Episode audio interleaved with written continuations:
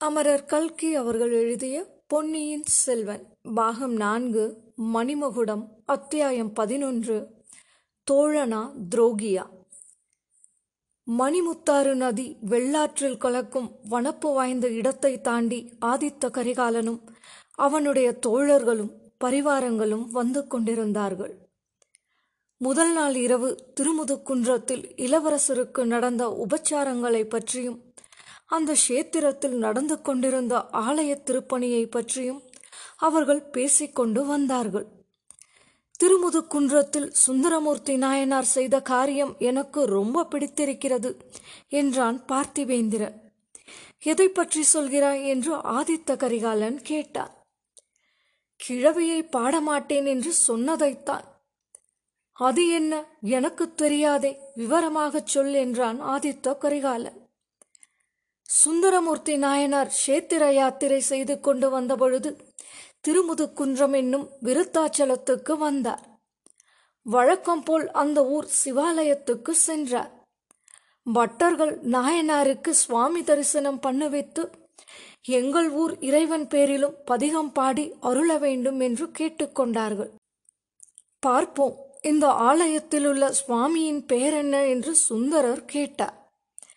திருமுதுக்குன்றம் என்ற பெயரைக் கொண்டு அந்த சிவாலயத்தில் உள்ள சுவாமிக்கு விருத்தகிரீஸ்வரர் என்று பெயர் சூட்டியிருந்தார்கள். பட்டர்கள் அந்த பெயரை சொன்னார்கள். நாயனாரின் முகம் சுருங்கிற்று. போயும் போயும் கிழவரையா பாட வேண்டும் என்று மனதில் எண்ணிக்கொண்டு போகட்டும் அம்மன் பெயர் என்ன? என்று வினவினார். விருத்தகிரீஸ்வரி என்றார்கள் கோவில் பட்டர்கள். சுவாமிக்குத்தான் கிழவர் என்று பட்டம் கட்டினீர்கள். அம்மனையும் கிழவியாக்கி விட்டீர்களே. கிழவனையும் கிழவியையும் என்னால் பாட முடியாது. போங்கள் என்று சொல்லிவிட்டு சுந்தரமூர்த்தி நாயனார் கோபமாக கோவிலை விட்டு கிளம்பிவிட்டார். சுந்தரமூர்த்தி நாயனாரால் பதிகம் பாட பெறாவிட்டால் தங்கள் ஊர் ஆலயத்துக்கு மகிமை ஏற்படாது என்று பட்டர்கள் கருதினார்கள். ஆகையால் ஆலயத்தில் இன்னொரு அம்மனை பிரதிஷ்டை செய்து பாலாம்பிகை என்று பெயர் சூட்டினார்கள். மறுபடியும் சுந்தரமூர்த்தி நாயனார் இருந்த இடத்துக்கு போய் அவரிடம் மேற்படி விவரத்தை சொல்லி திரும்பவும் திருமுதுக்குன்றம் ஆலயத்துக்கு விஜயம் செய்ய வேண்டும் என்று கேட்டுக்கொண்டார்கள் சுந்தரமூர்த்தி நாயனார் பெரிய மனது செய்து மீண்டும் அந்த ஊருக்கு சென்று பாலாம்பிகை சமேத விருத்தகிரீஸ்வரர் மீது பதிகம் பாடி துதித்தார். இந்த கதையை கேட்டுவிட்டு ஆதித்த கரிகாலன் உடல் குலுங்க குலுங்க சுரித்தான். பெரிய பழுவேட்டரையரிடம் வந்த கவிஞன் யாராவது ஒருவேளை சுந்தரமூர்த்தியைப் போல சொல்லி இருப்பான் கிழவனையும் கிழவியையும் பாடமாட்டேன் என்று கூறியிருப்பான் அதற்காகத்தான் அவர் நந்தினியை மணந்து கொண்டாரோ என்னமோ என்றார். இதை கேட்டு பார்த்திபேந்திரனும் கந்தமாறனும் விழுந்து விழுந்து சிரித்தார்கள். அப்படி அவர்கள் சிரித்த சிரிப்பில் குதிரை மேலிருந்து கீழே விழுந்து விடுவார்கள் போல் இருந்தது. சிரித்து ஓய்ந்த பிறகு பார்த்திபேந்திரன் கடவுள் முதுமை என்பதாக ஒன்றை எதற்காக ஏற்படுத்தி இருக்கிறாரோ தெரியவில்லை அவரவர்களுக்கு விதிக்கப்பட்ட வயது வரையில் ஒரே மாதிரி இருந்துவிட்டு சாவது என்று ஏற்படுத்தி இருக்கக்கூடாதோ என்றார்.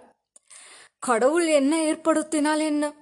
முதுமை அடைவதும் அடையாததும் நம்முடைய கையிலேதான் இருக்கிறது என்றான் கரிகாலன் அது எப்படி முடியும் என்று கந்தமாறன் கேட்டார் அபிமன்யுவையும் அரவானையும் கிழவர்கள் என்று நாம் எண்ணுவது உண்டோ? மற்ற இருவரும் ஒன்றும் கூறாமல் மௌனமாயிருந்தார்கள். தஞ்சாவூர் அரண்மனை சித்திர மண்டபத்தில் என் மூதாதையர்களின் சித்திரமெல்லாம் எழுதியிருக்கின்றன. விஜயாலய சோழர் ஆதித்த சோழர் பராந்தக சக்கரவர்த்தி எல்லோரும் முதிய பிராயத்தவராக காட்சியளிக்கிறார்கள் ஆனால் என் பெரிய பாட்டனார் ராஜாதித்யர் எப்படி இருக்கிறார்? நவையளவன வீரபுருஷராக விளங்குகிறார். ராஜாதித்தர் இளம் வயதில் இறந்து போனார். அதனால் என்றைக்கும் அவர் இளவனம் நீங்காத பாக்கியசாலி ஆனார் நம்மில் யாருக்கு அத்தகைய பாக்கியம் கிட்டுகிறதோ தெரியவில்லை. மற்ற இருவருக்கும் இந்த பேச்சு அவ்வளவாக பிடிக்கவில்லை. அவர்கள் மௌனமாகவே இருந்தார்கள். ஏன் திடீரென்று மௌனமாகிவிட்டீர்கள்? சாவு என்றால் உங்களுக்கு ஏன் இவ்வளவு பயம்? இந்த உடம்பு போனால் இன்னொரு புத்தம் புதிய உடம்பு கிடைக்கிறது. எதற்காக மரணத்துக்கு அஞ்ச வேண்டும்? என்னுடைய நண்பன் வந்தியத்தேவன் இங்கே இருந்தால் என்னை ஆமோதிப்பான். அவனைப் போன்ற உற்சாக புருஷனை காண்பது அரிது. யமலோகத்தின் வாசலில் கொண்டு போய் விட்டாலும் அவன் குதூகலமாய் சிரிப்பான் என்றான் இளவரசன் கரிகாலன்.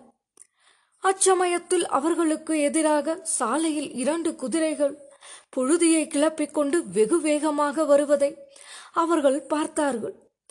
கண்மூடி திறக்கும் நேரத்தில் அக்குதிரைகள் அவர்களை நெருங்கி வந்துவிட்டன. அவை வந்த வேகத்தை பார்த்தால் இளவரசர் கோஷ்டி எதிரில் வருவதை கூட கவனியாமல் தாண்டி போய்விடும் என தோன்றியது.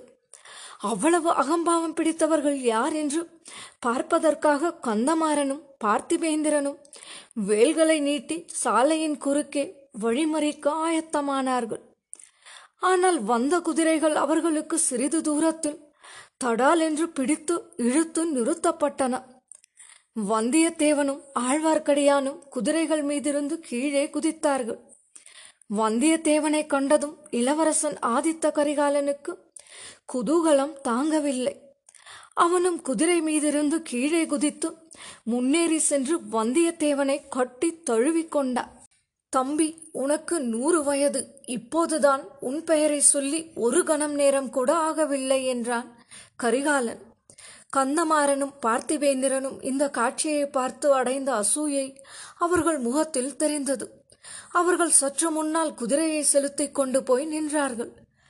சிறிது தூரத்தில் இன்னும் சில குதிரைகள் வருவதை அவர்கள் கண்டார்கள். சில நிமிடத்துக்கெல்லாம் அந்த குதிரைகளும் வந்து நின்றன.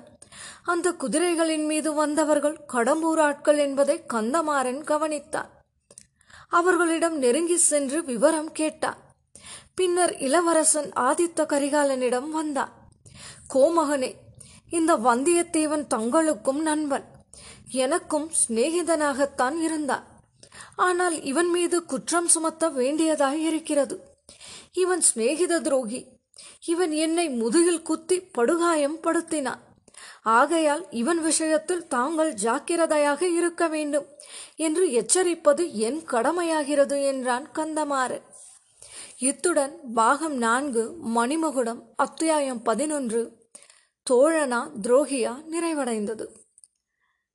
மீண்டும் அடுத்த அத்தியாயத்தில் சந்திப்போம். குரல் வண்ணம் உமாச்சாரி. நன்றி.